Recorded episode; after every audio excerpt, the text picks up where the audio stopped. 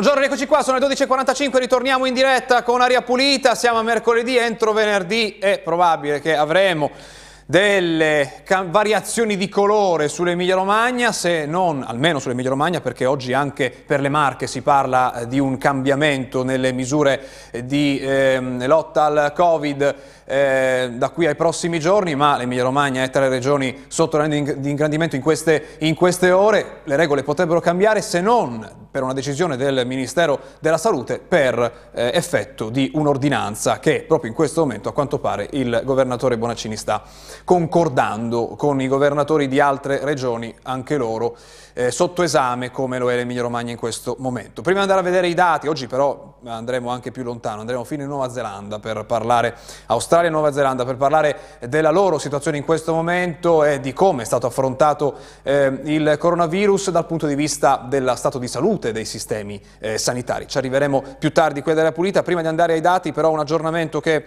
eh, voglio leggervi, che è una speranza. Sono già state prodotte fiale dei candidati vaccini anti-Covid, ma serve prudenza. Questo è quanto ha detto in un'intervista il presidente di Farmindustria, Massimo eh, Saccabarozzi, che ha detto molte aziende quando avevano un prototipo di vaccino che, aveva, che, dava buone opportunità hanno già cominciato a produrlo assumendosi il rischio di poter buttare via questa produzione. Ci sono già le fasi di produzione che sono partite ad aprile, se dovesse andare bene ha detto potranno già avere una produzione eh, iniziale. Si è fatta insomma una scommessa sulla validità di questo eh, vaccino. Per produrre un vaccino ci vuole tempo, la fase di produzione richiede mesi e mesi, non solo perché sono necessarie delle macchine particolari, ma anche perché i vaccini sono sottoposti a centinaia di controlli durante la produzione e anche dopo. Devo dare però una buona notizia, ha detto ancora in questa intervista, molte aziende quando avevano un prototipo di vaccino che dava buone opportunità hanno già cominciato a produrlo. È per questo che i tempi sembrano davvero eh, ridotti qualora davvero questo vaccino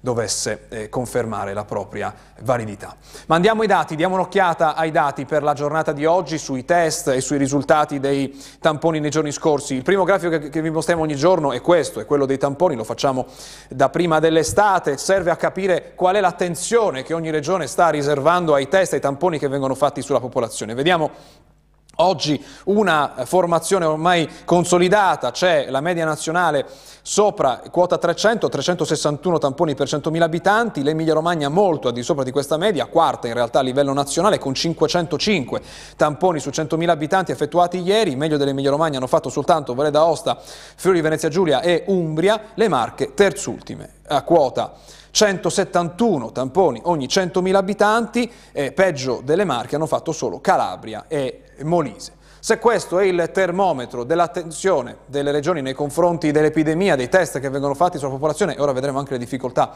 che stanno affrontando le Marche, quest'altra mappa ormai da soltanto quella del contagio sul territorio, noi partiamo con l'Emilia Romagna, serve a tenere d'occhio un altro eh, valore, al di là di quello che eh, riguarda eh, il, il, contagio per provincia. Oggi possiamo dire che Modena ha superato Bologna per nuovi contagi, 638 a Modena contro 399 a Bologna è quello più in basso, il dato dei ricoverati e delle terapie intensive, quello che deve farci soprattutto, deve attirare la nostra attenzione perché sono stati 81 ieri ricoverati in ospedale in Emilia Romagna a cui vanno aggiunte 11 persone che sono entrate in terapia intensiva, quindi 2020 ricoverati in questo momento più 215 persone in terapia intensiva. Sono state 21 ieri eh, le vittime che portano il totale delle vittime a 4.845. I guariti continuano a salire, dobbiamo dire, siamo ancora oggi siamo sopra i 200, 252 il eh, totale. Se andiamo a vedere le eh, province, nessuna riporta un dato inferiore alle eh, tre cifre, eh, possiamo dire che quella che ha avuto meno nuovi contagi è stata Parma con 148 nuovi casi riportati. Siamo davvero dati molto alti se parliamo eh, del numero di nuovi casi. Dobbiamo anche dire, l'Emilia Romagna, l'avete visto, ieri ha fatto tanti eh, tamponi. Vediamo allora le Marche, che cosa è successo ieri nelle Marche con il eh, dato di Ancona che scende sotto quello di Macerata che invece registra 134 nuovi contagi contro i 102 eh, della provincia di Ancona, ma il dato più alto è quello che arriva da Ascoli Piceno, 141 i nuovi casi individuati lì nella giornata eh, di ieri. Ma noi andiamo ancora una volta a vedere il dato più in basso, quello dei ricoverati. Vedete, 6 persone ricoverate ieri nelle Marche, dato più basso, dobbiamo dirlo, rispetto ai giorni scorsi più 4 persone che si trovano adesso in terapia intensiva, il totale è 75 persone in terapia eh, intensiva. 10 le vittime anche ieri, il secondo giorno che le Marche registrano 10 vittime in una sola eh, giornata, 56 invece i eh, guariti. Ultimo numero che eh, qui ad Aria Pulita abbiamo imparato a seguire eh, giorno per giorno è quello della percentuale di posti occupati in terapia intensiva rispetto alla, alla, capienza delle terapie intensive regione per regione, lo vediamo tornando sul dato di eh, Jedi Digital, eh, vediamo eh, queste barre che vedono l'Umbria, la regione che ha più, eh, una percentuale più alta, più pazienti in terapia intensiva, quindi tocca tocca quota 56,9% eh, pazienti per capienza, l'Emilia Romagna sopra la soglia di allerta a 38,3%, le Marche peggio dell'Emilia Romagna a 45,7%. Eh, sappiamo, e lo, lo, ricordiamo sempre guardando semplicemente il dato della Calabria che pur essendo zona rossa è in fondo a questa classifica con appena il 15,7% eh, di occupazione delle terapie intensive che questo non è l'unico parametro che eh, farà stabilire, farà cambiare, se davvero cambierà, il colore alla Regione Emilia-Romagna, alla Regione Marche eventualmente. Perché? Di cosa si parla in queste ore? Cominciamo con alcuni casi, alcuni focolai sul territorio. Non perdiamo mai di vista eh, questo che ci può far comprendere dove si soffre di più per il eh, coronavirus. E ancora una volta il titolo di oggi con cui cominciamo è quello di un'altra casa di cura. Case di riposo, i positivi sopra quota 50, qui siamo a Rimini, gli ultimi casi segnalati a Villa Salus e Casa Amica, contagiati 5 sanitari della clinica Montanari di eh, Morciano. È ancora lì che si registrano ancora nuovi eh, casi e poi ancora qui siamo eh, siamo a scuola, quattro suore contagiate, eh, qui siamo in provincia di Macerata, chiusa scuola dell'infanzia, a Coridonia, lezioni sospese alla materna Nicolai, positiva anche una maestra, diverse classi in quarantena, anche Cingoli, Potenza, Picena e a Pignano. Qui sono ancora le scuole a riportare eh, contagi eh, in numero preoccupante. E poi andiamo a vedere che cosa rischia, che cosa si, di cosa si parla dal punto di vista della politica, qui ce lo dice il resto del Carlino di Pesaro. Rischiamo la zona arancione, punto interrogativo, dice il Carlino di Pesaro, i contagi e l'indice RT tengono, tutto dipende dalle terapie intensive che vediamo nelle Marche sono particolarmente affollate. Il Ministero mette le regioni sotto i riflettori, ma le Marche per il momento non rischiano. Occorre però prepararsi all'impatto dei ricoveri che già si prevedono 75 posti letto occupati nelle eh, rianimazioni. Così nelle Marche, e poi vediamo allora la, la notizia nazionale, questo è il Corriere della Sera, Anticipare le restrizioni, allerta per altre quattro regioni, tra cui l'Emilia Romagna, e le altre sono Friuli Venezia Giulia, Veneto e Campania. Secondo l'Istituto Superiore di Sanità vanno verso un rischio alto. Cosa vuol dire rischio alto? Lo vediamo nella mappa che ha preparato stamattina il eh, Corriere della Sera. Queste sono le regioni con i nuovi eh, colori e noi diamo un altro sguardo, dobbiamo farlo per comprendere che, qual è la distanza che separa l'Emilia Romagna dalle altre regioni che al momento sono in zona arancione, vedete contornate di blu le altre regioni che potrebbero diventare da qui a venerdì eh, verosimilmente arancioni o addirittura rosse. Diamo un altro sguardo a quei due parametri, quello in rosso e quello in blu, come vengono riportati oggi dal Corriere della Sera. Il rosso è l'indice RT, mentre il blu è la percentuale di casi ogni 100.000 abitanti. Ancora oggi vediamo che l'Emilia Romagna è a 1,57 per quanto riguarda RT, mentre per esempio ritorniamo a guardare la Toscana, è a un dato eh, leggermente eh, più alto rispetto all'Emilia Romagna, eh, se andiamo a vedere è 1.4, più basso l'indice RT rispetto all'Emilia Romagna, la Toscana anche 452,7 come rapporto in 100.000 abitanti, eh, così l'Emilia Romagna ha un rapporto più alto, 457,2, quindi anche oggi pur avendo questi dati più alti della Toscana l'Emilia Romagna rimane in zona gialla, perché ce l'hanno detto in tutte le lingue in queste giornate, è la qualità della sanità dell'Emilia Romagna che l'ha tenuta finora fuori eh, da zone più problematiche dal punto di vista delle restrizioni. Andiamo avanti allora con i titoli, questo è il resto del Carlino delle Marche, pagina 2 e 3 di Ancona, eh, qui vengono fuori problemi sui test, sui tracciamenti, furbetti e ritardi, scovare il virus si complica, la tracciabilità del contagio eh, sta eh, subendo rallentamenti. E poi andiamo a destra ancora una volta, si parla di problemi di attrezzature che mancano e noi registriamo tutti i giorni i pochi tamponi rispetto alla popolazione che vengono fatti eh, nelle Marche, oggi vediamo Torrette, mancano i puntali per le analisi, così siamo costretti a dimezzare i tamponi, si fanno meno test perché mancano le attrezzature, denunciano da Torrette il direttore di virologia conferma le difficoltà a reperire sul mercato un materiale fondamentale per processare i vari test. Non si trovano più a causa della grande richiesta. Allora ci domandiamo come fanno le altre regioni a trovarli eh, questi puntali. La domanda viene eh, spontanea e ancora leggiamo la tracciabilità del contagio sta subendo rallentamenti anche davanti al boom delle infezioni. E questa è la situazione che viene eh, eh riferita dal resto del Carlino di Ancona in queste due pagine eh, stamattina. E poi appunto c'è la storia di un paziente positivo fantasma a 10 giorni, nessuno mi ha detto niente. Queste vicende purtroppo si raccolgono un po' in eh, tutta Italia. Eh, ancora eh, sulla opportunità dell'ordinanza in arancione, vediamo cosa potrà accadere in Emilia Romagna, questa è la prima pagina di Repubblica Bologna di oggi, oggi Bonaccini in aspirare restrizioni alla zona gialla, soprattutto per frenare gli assembramenti, salto nei mercatini di Natale e la possibilità di radunarsi nelle piazze, stop incentrati nel weekend, questo non è il testo dell'ordinanza, queste sono le ipotesi su cui si sta lavorando in questo momento.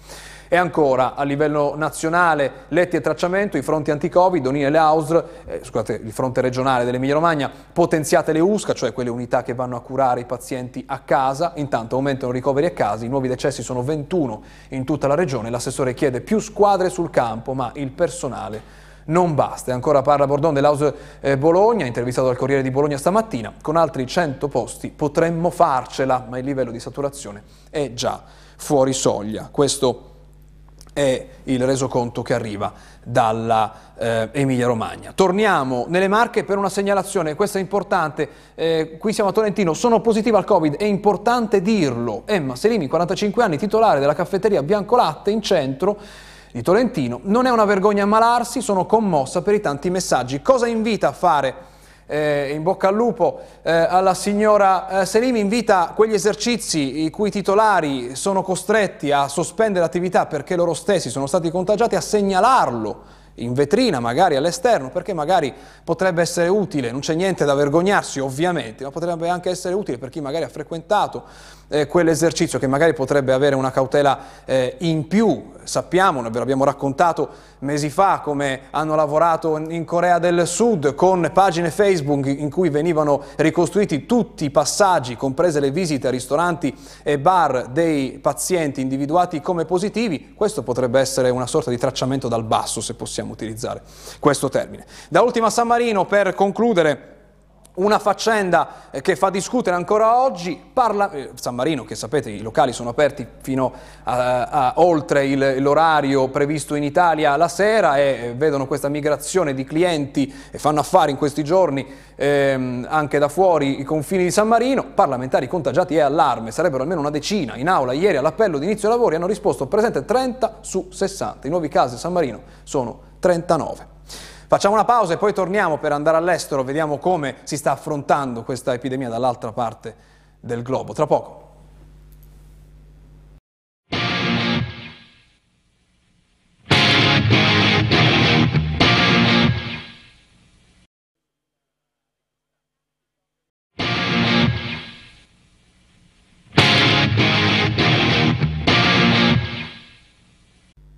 Ora eccoci qua, sono le 13.02, ritorniamo in diretta. Buongiorno, anzi buonasera al professor Francesco Paolucci, docente di eh, Economia e Politiche Sanitarie presso la Facoltà di Economia e Diritto all'Università di Newcastle in Australia e il Dipartimento di Sociologia e Diritto dell'Economia all'Università di eh, Bologna. Buonasera, bentornato eh, ad Area Pulita, grazie per essere con noi in collegamento da Sydney. Buongiorno, grazie.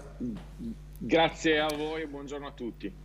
Diamo uno, sguardo prima eh, di comprendere eh, che cosa nei sistemi sanitari c'è di diverso oppure che cosa hanno in comune i sistemi sanitari che in questi mesi hanno combattuto eh, il eh, coronavirus. Vediamo qual è la situazione dall'altra parte del mondo. Abbiamo isolato due paesi, eh, questo che vedete è l'Australia, eh, vedete due, quei due picchi in fondo al, al, grafico? Ecco, quelle sono le due ondate. Oggi in Italia parliamo della seconda ondata, che in Australia hanno superato quella seconda eh, ondata. Oggi vengono segnalati, dobbiamo aggiungere che lì è estate, in questo momento sta cominciando l'estate, vengono segnalati 23 persone al momento ricoverate con il eh, coronavirus e eh, in totale eh, dalla, i guariti sono 25.290 dall'inizio dell'epidemia.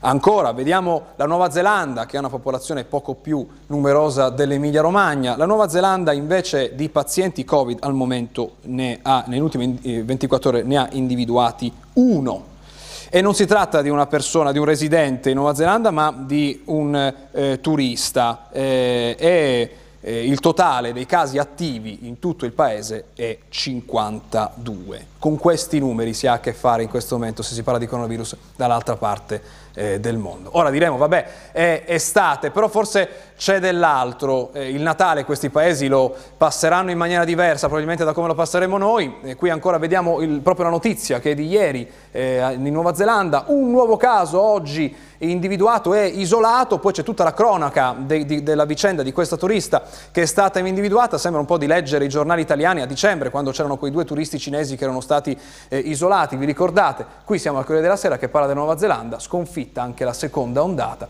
Dieci giorni senza nuovi contagi, questo articolo di qualche giorno fa, oggi questo nuovo contagio c'è stato, però appunto è uno.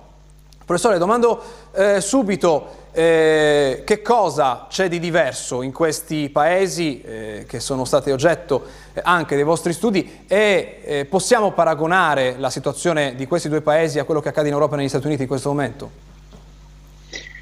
Penso che sia quasi impossibile per risponderle direttamente. Eh, la situazione di Australia e Nuova Zelanda è assolutamente particolare. Prima di tutto sono due eh, grandi isole.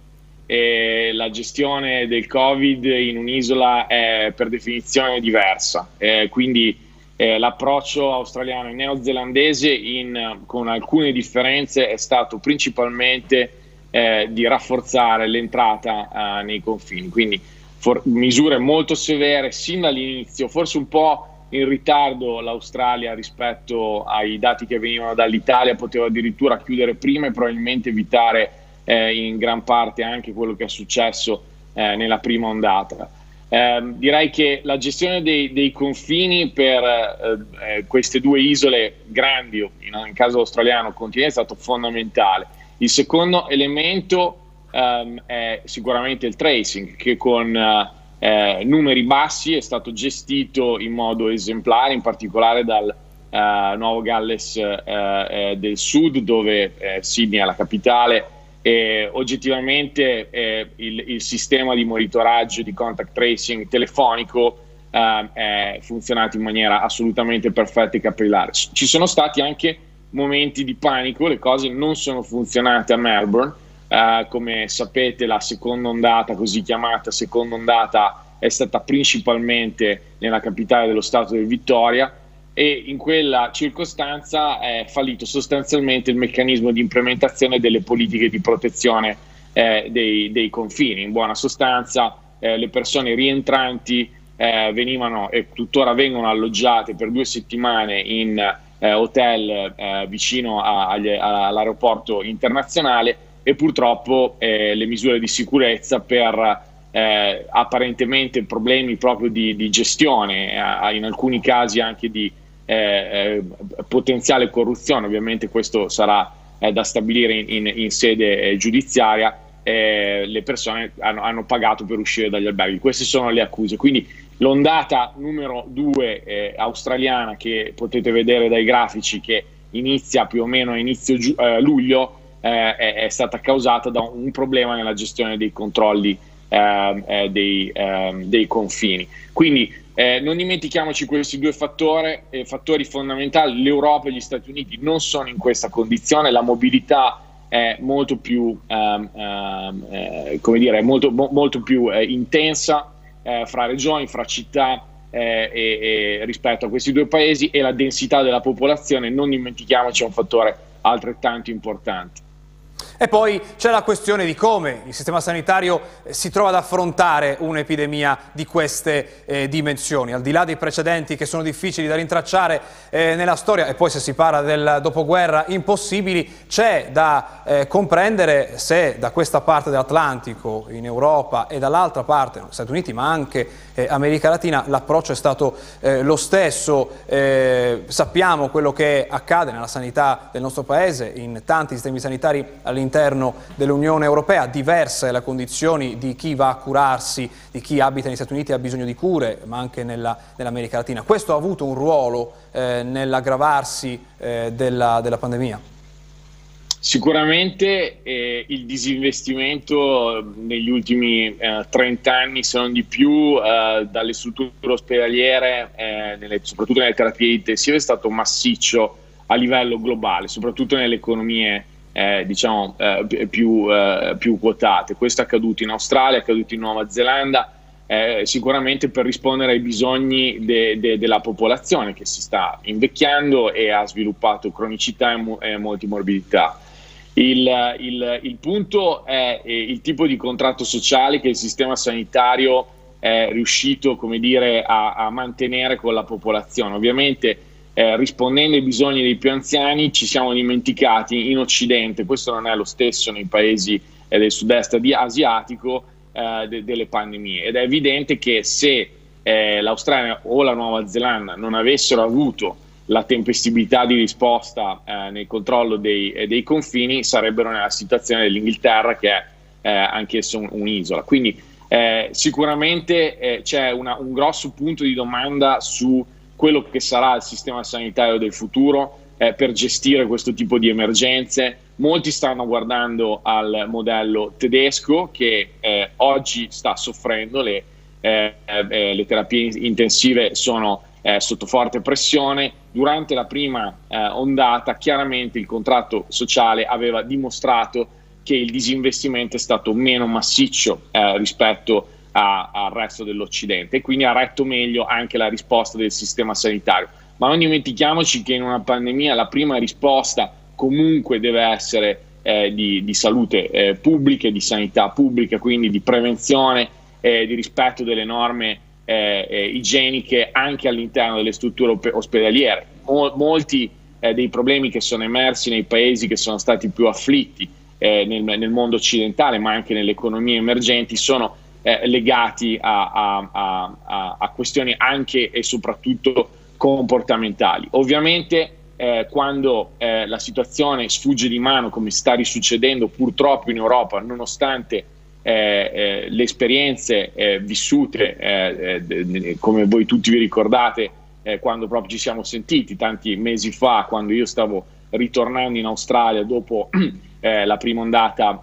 in Italia, eh, le lezioni no, non sono state completamente eh, assorbite, sono stati commessi eh, un po' eh, gli errori eh, eh, commessi all'inizio, però le scusanti ovviamente non, non ci sono e, e, sono sicuramente meno, meno, meno difendibili perché la sorpresa in realtà non c'è, c'era da aspettarsi una seconda ondata, tutti gli esperti epidemiologi ne, ne, ne hanno parlato e adesso siamo alle soglie dell'inverno che sicuramente aggrava la preoccupazione e, e la severità di questo rischio. Da ultimo, perché poi indagare le singole ragioni, i singoli errori di ogni paese quando gli Stati Uniti, eh, Europa, America Latina si trovano nella stessa barca è complicato, c'è però eh, tempo per affrontare un altro tema che sarà quello che vedremo da qui prossimi, alle prossime settimane. L'aggiornamento è eh, di oggi, il Collegio dei Commissari dell'UE ha dato il via libera a sottoscrivere il contratto per il vaccino anti-Covid-19 con Pfizer-BioNTech fino a 300 milioni di dosi, lo ha detto il portavoce dell'esecutivo comunitario Eric Memmer, che come questo cambierà il, il quadro secondo eh, la sua previsione da qui ai prossimi mesi? Sì, innanzitutto sì, ha ragione, non, non si può parlare di, di, di errori eh, di, di, un paese rispetto a un altro, diciamo che gli errori sono stati molto simili all'estate in Europa, nell'emisfero nord, eh, sicuramente ha, ha, ha, permesso di abbassare eh, la guardia, forse con troppo ottimismo. Per quel che riguarda il vaccino è un'ottima notizia, qualora venissero confermate dalla TGA eh, tutte le caratteristiche positive di questo vaccino che ha una efficacia del 90%. È evidente che eh, oltre all'efficacia bisogna poi parlare di distribuzione, produzione e anche di accesso a questo vaccino. Eh, ci sono norme eh, che proteggono la proprietà intellettuale delle industrie farmaceutiche, così eh, come di anche, anche, di altre industrie. Direi che qui la chiave più eh, eh, come dire, eh, insidiosa da risolvere è la chiave del, della produzione, cioè chi riesce ad avere effettivamente accesso e a chi verrà dato il permesso di riprodurre i principi attivi e poi di distribuirli. E in un caso come questo ci vuole sicuramente una governance internazionale che stabilisca in questo caso faccia funzionare le norme di salute pubblica che sono previsti dai trattati internazionali e che quindi permettono anche ai eh, diciamo, paesi eh, eh, più bisognosi e con meno risorse di accedere a, a, al vaccino a prezzi eh, accessibili. Possiamo dire che la salute di tutti dipende dall'annullamento delle diseguaglianze nell'accesso a questa cura che è il vaccino? Direi proprio di sì. Grazie professore per essere stato con noi stamattina, Daria Pulita, buona giornata, buon lavoro. Grazie a voi, buongiorno.